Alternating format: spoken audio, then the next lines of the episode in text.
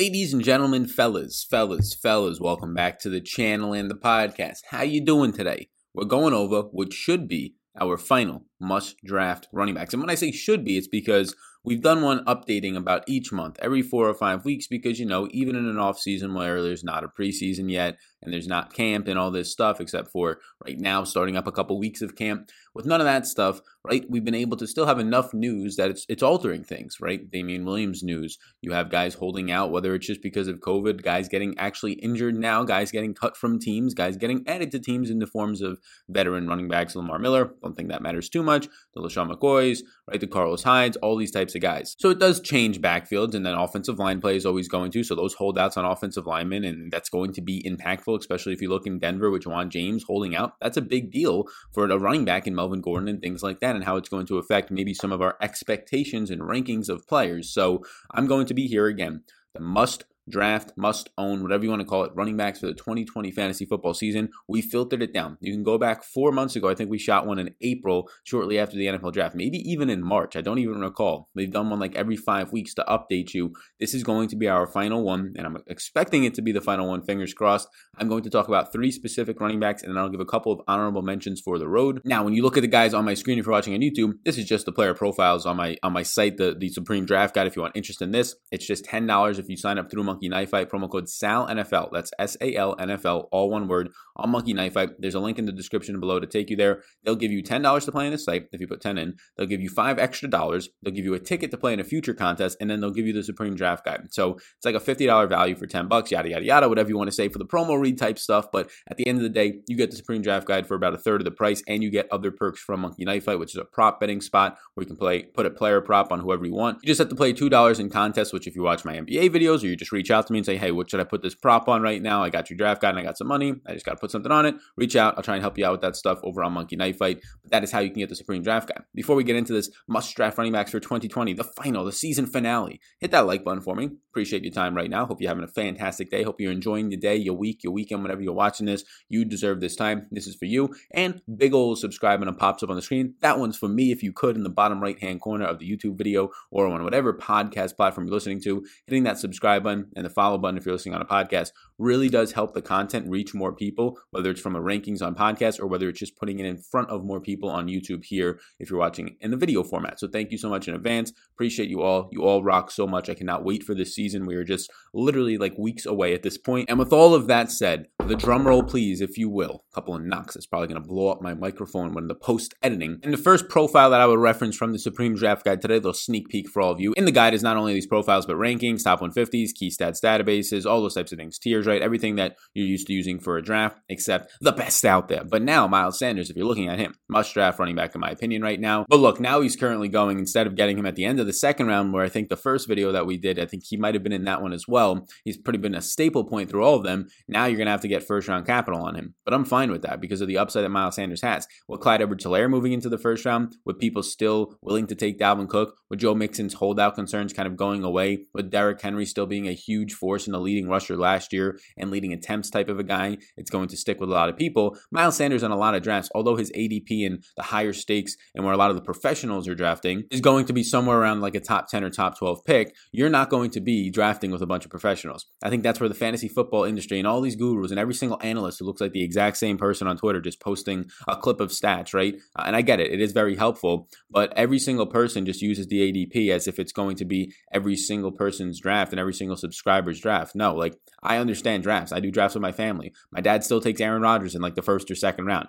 Obviously, that's not going to be every single case when you're playing for hundreds of thousands of dollars, although we were playing for hundreds and thousands of dollars. But that's a different story for a different day. I think Miles Sanders in a lot of drafts, yeah, he's going to go in the first round in some, especially if people are tuned in and they're able to get him on the turn. I think that's where he's going to go more often. He'll probably slide into the second round, first couple of picks pretty often in a lot of your drafts. That, on average, out of the people watching this, he might drop if it's a 12 team league to the 14th, 15th spot when really he should be taken in that first round pick, right? The eighth pick overall, where people are probably taking the Kenyon Drakes, probably taking the Nick Chubbs. I'm fine going and just getting Miles Sanders in that situation if you want to. It's always open to debate to who specifically the guy is, but I'm fine there. In 2019, he only played on 53.7% of the snaps. We know what he did though. He was a rookie out of Penn State, coming right out, right behind Saquon, his buddy who he got to train with and still trains with out there. And he possessed a lot of similar skill sets. There was concerns about running in between the tackles, but very good pass catchers, and that's what you were able to see last year. Fumbling concerns for sure last year for Miles Sanders was something that did spike at times, but overall nothing that really, really damaged him. Ended up producing 179 attempts for over 800 yards, six total touchdowns, and this son of a gun caught 50 balls on 53% of the snaps because, you know, Jordan Howard was there. And if we just look and quickly go on the YouTube video and zoom in on the backfield competition for this team, I mean, last year you did have Jordan Howard. He's now gone. I zoom all the way in here, he's now gone. He played 44% of the snaps last year. He ended up having 119 carries, and he also caught 10 balls. Nothing major in the reception department. That's why Miles Sanders was such a beast and the fact that they didn't really have any wide receivers last year, which as the year goes on and as the offseason goes on, probably not going to have Alshon Jeffery. Marquise Goodwin opting out of the season because he had a newborn baby due to COVID.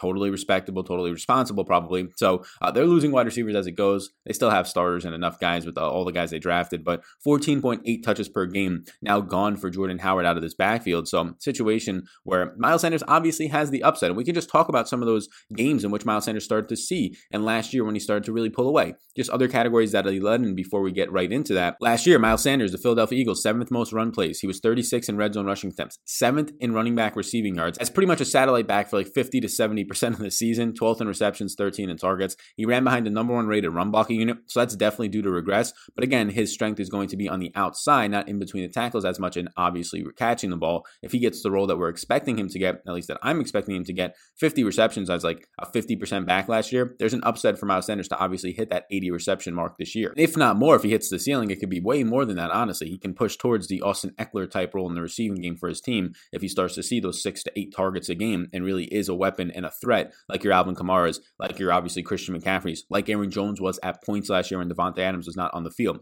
Important to note that Jason Peters did re-sign with the team after originally maybe threatening some sort of retirement. Resigns with the team after Brooks gets injured and is out for the season. So they do replace Brooks with just Peters coming back. So the offensive line in general will be a little bit knocked down this year. They did add some depth in the NFL draft. If I zoom in on their team additions and subtractions right here, you can just see that they ended up getting Jack Driscoll in the fourth round at offensive tackle, and then Prince Tega Wanogho in the sixth round as well. Overall, though, no real ads. This right now, if I update the screenshot, this update right here, Marquise Goodwin, he's technically going to be a subtraction from the team, or you can just take him off since he never played a snap for the team because of the holdout from himself. But if we were to just look at what Miles Sanders was doing last year and just overall like snap share, right? I mean, he came out his first week as a rookie and he played 55% of the snaps. So that was very good to see, but then he didn't clip 50% of the snaps until yet again week seven in Dallas. And then he doesn't do it until his huge stretch down the final end of the season, starting in week 11 against New England. 88.5% of the snaps. 91% of the snaps, 92, 55, 71.8, 80%. And then the final week versus the Giants,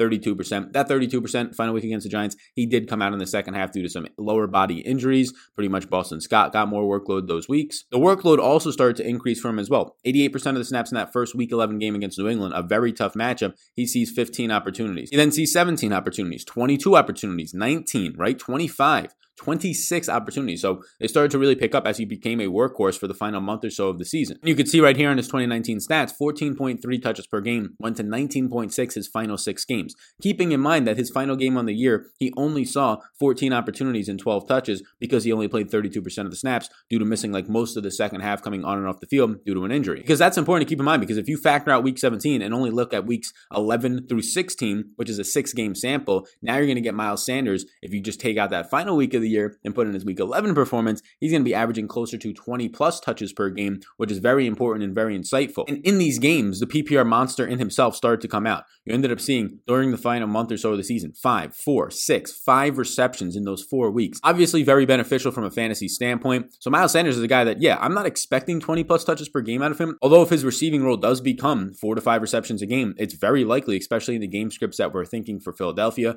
an improved defense and definitely an improved secondary, adding Darius Slay, who I think is going to be a big piece for them, but also was outside the top 100 cornerbacks last year. I think it's just going to be an improvement from what they had. But don't don't get it twisted. Darius Slay is not the same Darius Slay that you're thinking of. He was very bad last year, and a lot of people think that he wasn't. And then they're also adding Nickell Robey-Coleman in the slot, probably the best addition of the entire offseason, in my opinion, for any team. A $1 million contract to improve their slot cornerback position is very good. The backfield competition is the thing that you have to worry about. Everybody's waiting for a veteran running back to sign here. I don't care if Devonta Freeman signs here. Why am I going to be worried if Devonta Freeman signs with the Philadelphia Eagles? Boston Scott Scott is a better running back than Devonta Freeman. So Devonta Freeman's very inefficient ways after injuries and after just being, I mean, injured the last two years is the big thing, and not being productive the last year and a half to two years because of those injuries and just old age. Why am I worried about that behind Miles Sanders when there's actually a productive back behind him last year in Boston Scott, who would actually probably, if anything, siphon off more, more work? Look, Boston Scott's probably going to command 30% of the backfield tar- touches overall and the snap share if there's no other running back started. I don't know why the Eagles want to grab another running back. They added Elijah Holyfield, who has no snaps in the NFL. They added another running back as their third string in Corey Clement. I think that's decent enough depth in my opinion. Boston Scott was somebody else who started to kind of break out a little bit down the stretch. Really, week 14 was when he started. He, had, he went from week 14 having 16 touches, 13, 9, and then the final week when there was no Miles Sanders, when he got hurt and then limited, he ends up seeing 24 touches, and that's when he popped off. He saw 24 total touches when you factor in four receptions, 138 yards, and three touchdowns that week. He was the RB2 with 35.8 fantasy points. But during that time, he finished as a top five running back two out of his last four weeks. In week 14 versus the Giants, he had 128 yards on 16 total touches. Six of them were receptions, so a very good pass catching back. And he finished with 24.8 points, which was fifth. So I don't know why the Eagles, or at least people are speculating that the Eagles want to go and get a backup running back. It makes no sense to me. It makes literally zero sense that they would want to get a backup running back in, in the form of a inefficient veteran in the guys that were on the waivers in terms of LeSean McCoy, who was at least a little bit more efficient, but LeSean McCoy, uh, Carlos Hyde, all these guys, Lamar Miller, who didn't even play last year, and I think he's probably a cut candidate, even though he did sign with the Patriots. I think he's still likely to get cut. It makes no sense to me that you're trying to fill out a guy, and I guess he fits a similar mold to Miles Sanders because he caught six, seven, six, and four balls the final four weeks of the season. So yeah, this guy is definitely a weapon. This guy is definitely somebody you probably want to own, and if anything, he would be the only concern for me for Miles Sanders. I think the line's still fine. I think the defense is going to improve, which forces more positive game scripts. I think his reception upside of the 80 plus range is huge in a ceiling year, and I just don't think there's that much competition outside of Boston Scott, who I will mind you, he was just one month of the season. It's a small sample. I think it's probably going to be good, but a six round pick out of Louisiana Tech is not the type of guy I think is going to surpass Miles Sanders, who showed his draft capital of a second round pick out of Penn State was definitely deservingly so. Oh, buddy, I know I'm going to get some backlash for this one. Number two, we're going to go with Leonard Fournette right now. So in some of my other videos, I haven't added him as a must draft running back, but based on the spot that you can get him in a lot of the times, the fourth round of the drafts, the end of the third round, I do like Leonard Fournette. And this is crazy because Leonard Fournette might, might be the most polarizing player in all of fantasy football right now from an analyst standpoint. Half of like the good people that I respect in the fantasy community and listen to are completely off the boat on Leonard Fournette. And the other half of the people that I respect and listen to are completely on the boat. And honestly, the argument for the people that are on the boat and me analyzing this, trying to be non-biased, looking at every single player every year with my developing my own opinions and then seeing what others are saying. And I develop my own opinions that I like Leonard Fournette this year. And I'll talk about why in just a second. But looking and listening to the people that are actually making arguments for Leonard Fournette, they are all, in my opinion, statistic based. And I'm trying to be as neutral as possible here. But they're all statistic based.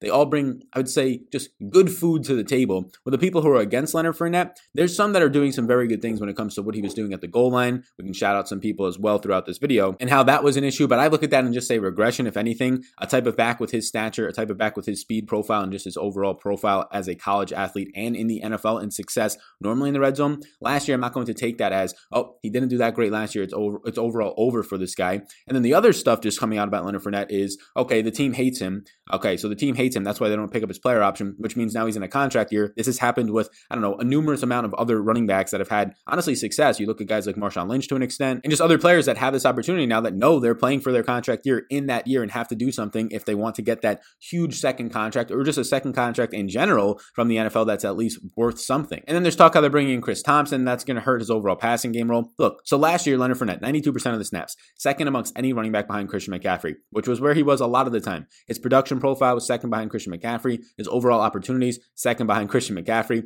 He was overall fifth in receiving yards, fifth in receptions with 76, and he saw 100 targets, which was fourth. I'm not saying that's going to happen again. I understand that he's probably not going to see 100 targets again. But keep in mind, last year, last offseason at this time, he went to a deserted island and was training to get better his body and shape, just one, and two, to become a better pass catcher. And then he did exactly that. So why now, after another offseason off, do people just think he's going to go back to, instead of catching 75 plus balls, which I don't think he's going to do this year, why do people think he's just going to catch 35 balls this year all of a sudden? He's going to be in that 50 reception range yet again, as long as he stays healthy. Chris Thompson is not a good football football player. If you think Chris Thompson is still a good football player, you're probably just thinking about relative to other football players, that is, of course. Relative to me, he's a fantastic football player. But relative to other football players, why would I be worried about a 30 year old Chris Thompson, who the last time he played a full season was what, four years ago? Last year in 2019, he plays 11 games and he's highly inefficient. Chris Thompson averaged 3.7 yards per carry, right? His overall reception numbers, he ends up catching 42 balls for 378 yards. He was not an efficient receiver. He was not an efficient guy with the ball in his hands on the ground. He hasn't been. He hasn't played a full season because his body for the last four years of his career has just been knocked up. He's not the same player that he is when he came out running a 4.47 and obviously being a very good weapon and often a nice flex option for you in your fantasy leagues when he was with the Washington football team now. So I'm not scared about Chris Thompson. So that's kind of putting that to rest. The whole notion that he's going to be, uh, the team hates him. He might be a cut candidate. Look, if he gets cut, then we know that before drafts, right? But right now, I don't see them cutting a guy who they're going to get one more year out of, who they just milked last year overall for the touches, right? I mean, this is a guy last year who went for almost 350 total touches. Even if that regresses to 300, you're looking at a guy in the third or fourth round that has 50 plus catch upside definitely in his back pocket, if not more like you saw last year, who has touchdown regression screaming his name where he was 50th in touchdowns last year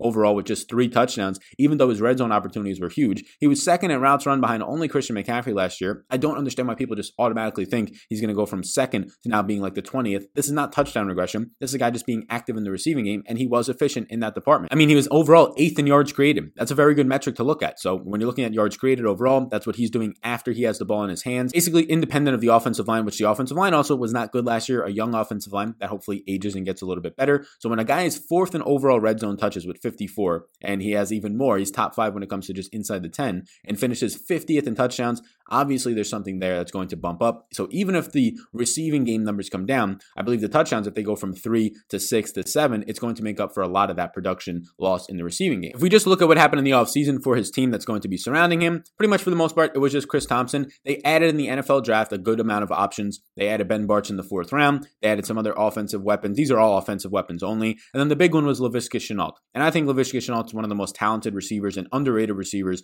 that came out of this NFL draft, up there with the guy in Bryan Edwards that went to the Oakland Raiders in terms of just underrated talent for where they went in the draft. And Shenault is sort of this gadgety guy, but I think a lot of people are just automatically assuming Laviska Shenault's going to line up in the backfield and touch the ball eight to 10 times out of the backfield. And I don't even think it's that drastic. But look, when people are going to tell me uh, Leonard Fournette is not going to catch 76 balls this year, okay, he probably probably wouldn't have even if they didn't add anything. But because Chris Thompson and Laviska Shenault are there, I just kind of roll my eyes a little bit. Yes, if Chris Thompson catches his one to two balls per game and has 20 catches on the season, and Laviska Shenault has, I mean, he's a wide receiver, so he's obviously going to catch balls. But let's just say he lines up out of the backfield like the Packers used to do with Randall Cobb, like the Cowboys sometimes do with Tavon Austin, and Laviska Shenault catches one ball a game out of the backfield. That's really going to be the reason that you think Leonard Fournette is a bust. That's going to be the reason because a rookie wide receiver is going to catch 12 balls out of the backfield, and that might even be a high number if he catches that many balls out of the backfield and carry the ball four times this year out of the backfield. Look, he can do end rounds all he wants, but taking direct touches away from Leonard Fournette, he's going to be taking Laviska Shenault, let's just say a baker's dozen touches away from him. And that's me trying to be aggressive in that department. That's supposed to scare me off of Leonard Fournette. One touch a game to another guy. Isn't that what backup running backs do? Isn't that technically just taking the touches away from a backup running back, right? This is the whole Taysom Hill argument that Taysom Hill is ruining Drew Brees' upside. Is he really, though? Is he really with his six yard reception or his four touchdowns on the season? Is that really ruining the draft capital of where you're taking uh, Drew Brees, right? Those types of things. I never really understood it. The backfield competition, yeah, you're going to have Chris Thompson there. Again, I'm not worried about Chris Thompson. Ryquell Armstead, who coming out of college, there's never been anything great said about him. He's never really had an opportunity in the NFL, former fifth round pick last year. And it's Devine Ozigbo, who was an undrafted free agent and quickly cut by the Saints when they picked him up after the NFL draft in 2019. So there's really not much behind him. So you have a workhorse running back in Leonard Fournette who can catch passes, who worked on catching passes all of last season, who is due for touchdown regression, who is a very fast and talented running back. This is not a slow and old and fat running back like people are trying to stereotype him as. He's going to be somebody who is still in shape and still dominant. And as long as he actually is on the roster week one and they don't cut him like some people are suspecting, which I don't really see the benefit in them doing that at this point. and Leonard Fournette with likely an improving defense based on last year, naturally going to improve with some of their offseason moves, with a quarterback who's going to get better, meaning that you have more sustained drives, meaning that you're in better game scripts overall if your defense improves at least a little bit, is a good situation for him. Yes, I like Leonard Fournette this year because I like guys who are going to touch the ball 300 plus times, especially when I don't have to pay for first or second round capital on them. You can get Leonard Fournette at your third and fourth round turn. You want to take him in the beginning of the fourth round, end of the third round, I love it. If you want to take him in the middle or beginning of the third round, honestly, I like that as well. Leonard Fournette is my RB15 right now, but based on his upside, his upside is a top 10 running back without question if he gets the touchdowns. If Leonard Fournette is going to see an eight touchdown season and stays healthy, there's a very good chance that Leonard Fournette finishes as close to a first round capital type running back. Yes, that close to it because he's going to have 300 plus touches and eight touchdowns. That's going to be a first round caliber talent, and he's just not going to be drafted like that right now. I don't think he's a first round pick because that's his ceiling, but where he's going right now, I definitely want Leonard Fournette. He is our must draft running back, uh, numero dos right now. We now head over to our rookie player profiles to give you our must draft running back number three, and it's going to be Zach Moss. Right now, Zach Moss is my RB36 in PPR formats, which is going to be well, well, well ahead of what you're getting out of him in any type of consensus. So technically for me, he's been RB3 in my opinion, which means that each week he could provide you in a standard 10 to 12 team league some pretty nice flex upside and flex appeal. So he's a guy that I like a good amount. You get Zach Moss drafted by Buffalo in the third round, pick 22. He's out of Utah. This is a guy who has a lot of upside and just fits the NFL bill. Bigger body guy, can catch passes, can pass protect. He's elusive. So coming out, he does all these things that Devin Singletary does, except he's going to be likely a better pass protector. He's a definitely better goal line back and bigger body. So he can do everything that Devin Singletary does and more. So there's definitely an upside for him as standalone value, but this guy can actually force some sort of committee here out of Devin Singletary, who, yes, Devin Singletary was highly efficient last year on somewhat limited touches under 200 carries. But this team has already stated the second that they came out and drafted him, they said that in the post game press conference of their draft, of their picks for that day, they ended up saying that our third round pick, Zach Moss, we want him to take on the Frank Gore role, which last year the Frank Gore role was pretty damn big. I mean, Frank Gore is leaving behind 166 carries and 13 receptions and 26 red zone touches. He saw about 38% of the team's red zone touches last year. So if Zach Moss just comes in and takes on the Frank Gore role in the red zone of more than a third of the red zone carries, and then he's going to go around and get, I don't know, 150 touches everywhere else in the field total and see somewhere around 10 touches a game with red zone work, how is that not a very good option? How is that not a strong, strong RB2 option some weeks for your bye weeks, but also in your flex weeks? You're getting potentially 10 touches with a better pass catcher, obviously a younger back. I mean, Zach Moss is coming in 15 years younger than Frank Gore. So when they say he's taking on the Frank Gore role, it actually means a better role because he's going to have all that quick twitch fiber in his body still as just a 22 year old running back. So the positives coming out of college, there's a ton. You can see the list in green right next to me on the YouTube video. Elusive. He was one of the best elusive backs coming out, which they also said about David Montgomery breaking tackles. So let's hold our horses. But what they didn't say about David Montgomery, very good in pass protection for Zach Moss. And the big one, a pass catcher. He has a big body. Some of his highest upside in the draft, depending on where he landed, is how I kind of profiled him out. And him landing in Buffalo, in my opinion, a team that wants to run the ball behind a, in my opinion, an underrated offensive line that didn't do too much, didn't lose too much this offseason for the most part. So I like it. I think that Zach Moss is a guy who kind of has this standalone value. And it's really hard to try and comp Zach Moss to another team or another player because it's pretty interesting that you get the backup running back being sort of this, or at least profiled out now three or four times in the media as the main primary running back in the red zone. Obviously, Josh Allen is there, who saw a third of the red zone touches, was five of five inside the 10 yard line last year on rush attempts for 100% success rate. Those things are probably going to regress. But it's interesting to see that backup running back is going to be the goal line back, but also be used like another 10 times per game. It's very similar to maybe Gus Edwards to an extent. Although Mark Ingram was always a primary back, you're obviously playing in Buffalo that had one of the best defenses last year. Even if they regress a little bit, I expect positive game scripts for an offense that wants to run the ball a good amount. You saw 235 rushing attempts for over 1,400 yards and 17 touchdowns. In his final year in Utah last year, he caught 28 balls on 29 targets. He's had 28 plus receptions in his two seasons when healthy in college, which was 2017 and 2019. He got banged up in 2018, and 14.5 yards per reception was a very efficient number for a running back. So a lot of things to like. If there's downsides to his game, it's just the age. He's coming out at 22 years old. That's more so for the draft capital, though. For this right now, for this specific year, if you're playing season long, and even in Dynasty, I don't worry about it too much. That's more for this team. He dances a little bit often, which is going to happen when you're an elusive back, and he's a little bit slower when it comes to his overall 40 time. His comparables coming out of college were Kareem Hunt and Montee Ball. Look, when people hear Montee Ball, they're going, oh, this guy's a bust. It's your comparables when you come out of college. That does not count anything that you did in college. So it's about guys trying to predict potential similar profiles out of college into the NFL. And you saw Kareem Hunt, obviously, very, very well when he came into the NFL. First game off the scene for the Kansas City Chiefs. So Zach Moss for me is a guy who has standalone value. That's why he's a top 40 running back for me. I can play him in the flex and actually have upside in him getting me a double digit performance, but then he has the ability, if he can just ball out and show out, to take more snaps away from a guy in Devin Singletary. And potentially, if Devin Singletary ever gets nicked up like he did last year for a month of the season, it's even better for Zach Moss. Last year, you had Frank Gore seeing a 700 yard season and two touchdowns. He only had two touchdowns on 26 red zone attempts. Zach Moss, if he can actually produce a 700 yard season and four to five touchdowns and be a little bit more efficient, that's going to be a damn good season for somebody that you're taking in later drafts, later in the draft, maybe even double digit rounds. Right now, going off the board outside the top 40 in consensus, he's He's my 36 overall running back. So those are my three main must-own running backs for the 2020 fantasy football season. Obviously, I like a lot of other guys, but those are the guys based on where they're currently going and how I want to build teams that I want to get to. Miles Sanders, Leonard Fournette, and Zach Moss. Couple of honorable mentions. The first one is Joe Mixon. We'll say a couple words about these guys and be on our way. Joe Mixon, look, improved offense, likely an improved defense for everything that they've done. Last year, they were down like four or five defensive backs, always using safeties as cornerbacks. It was just not a good look for them, and they obviously trailed in games. And even then, Joe Mixon was still able to be fantastic because he was the number one evaded tackles player because he was continuing to catch a ton of balls. And down the stretch, he really started to come on. He was seeing 15 touches per game the first half of the season. Then they have their bye, I believe, in week nine last year. And then he sees 24.1 touches per game, top three in the league. He was then seeing 54 yards overall from scrimmage, receiving and rushing per game. And then the second half, 124. Huge bump, right? Doubled that number and then some. That was third most. And then he went from seeing 10 fantasy points per game, which was RB41, to 18.2 per game, which was a top eight running back last year. His coach has already come out and said that he gets better as the season goes on. So they want to give him more touches in camp to kind of accelerate that type of format. They've already said positive things about him being a three down workhorse. Giovani Bernard, who they did give a two year extension for 9.7 million at the beginning of last year, was mega, mega inefficient last year. One of the worst running backs, one of the worst backup running backs last year. He might even be a cut candidate, in my opinion.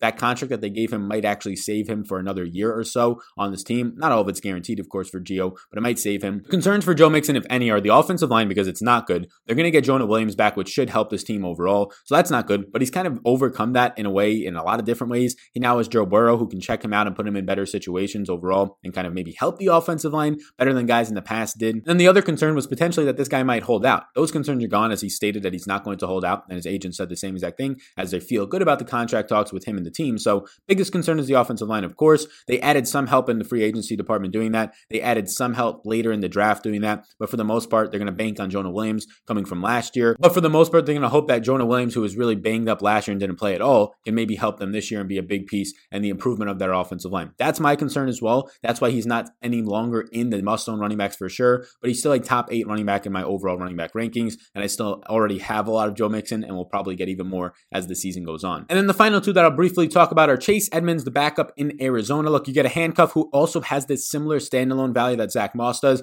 I think Moss is a lot better because he already is kind of in line for the red zone work and then maybe eight to 10 touches a game. Whereas Chase Edmonds might just be sort of a third down back, maybe a four or five touch a game type of a guy. But look, Kenyon Drake blew up last year, and I like Kenyon Drake this year. But all we really saw was a five or six week sample. If that's just a hot spring at the end of the season, and then you get a little bit more of Chase Edmonds, it could be pretty nice for Chase Edmonds, who's definitely a late round running back option outside the top 10 rounds. And then Jerick McKinnon will be my final mention of the day. Very similar to the New England backfields in the past, and maybe even the Detroit backfields in some of the past years before Kerryon Johnson was drafted. I just want the cheapest running back, meaning where can I get him latest in the draft and get production? I don't want to pay Raheem Mostert, the biggest bust running back on my list this year, fourth round capital. I really don't want to pay sixth or seventh round capital for Tevin Coleman, who also might just see 25 to 35% of the snaps. If I'm going to pay for a guy who looks very similar to those two guys, if not better than those two guys, and is younger than some of them, Raheem Mostert at that point, yes, I want Jerick McKinnon, a guy who they're saying looks good, is cutting, is coming out catching passes, and they're feeling really good about him. And he's going pretty much undrafted. If you're drafting in an 18 round draft, you probably get McKinnon in like the 16, 17 round at this point. So why not take that guy, right? This is the Rex Burkhead of the New England Patriots the last couple of years. You take the cheapest running back in the final rounds, and before last year when Rex got hurt, the years before that, he was productive for you.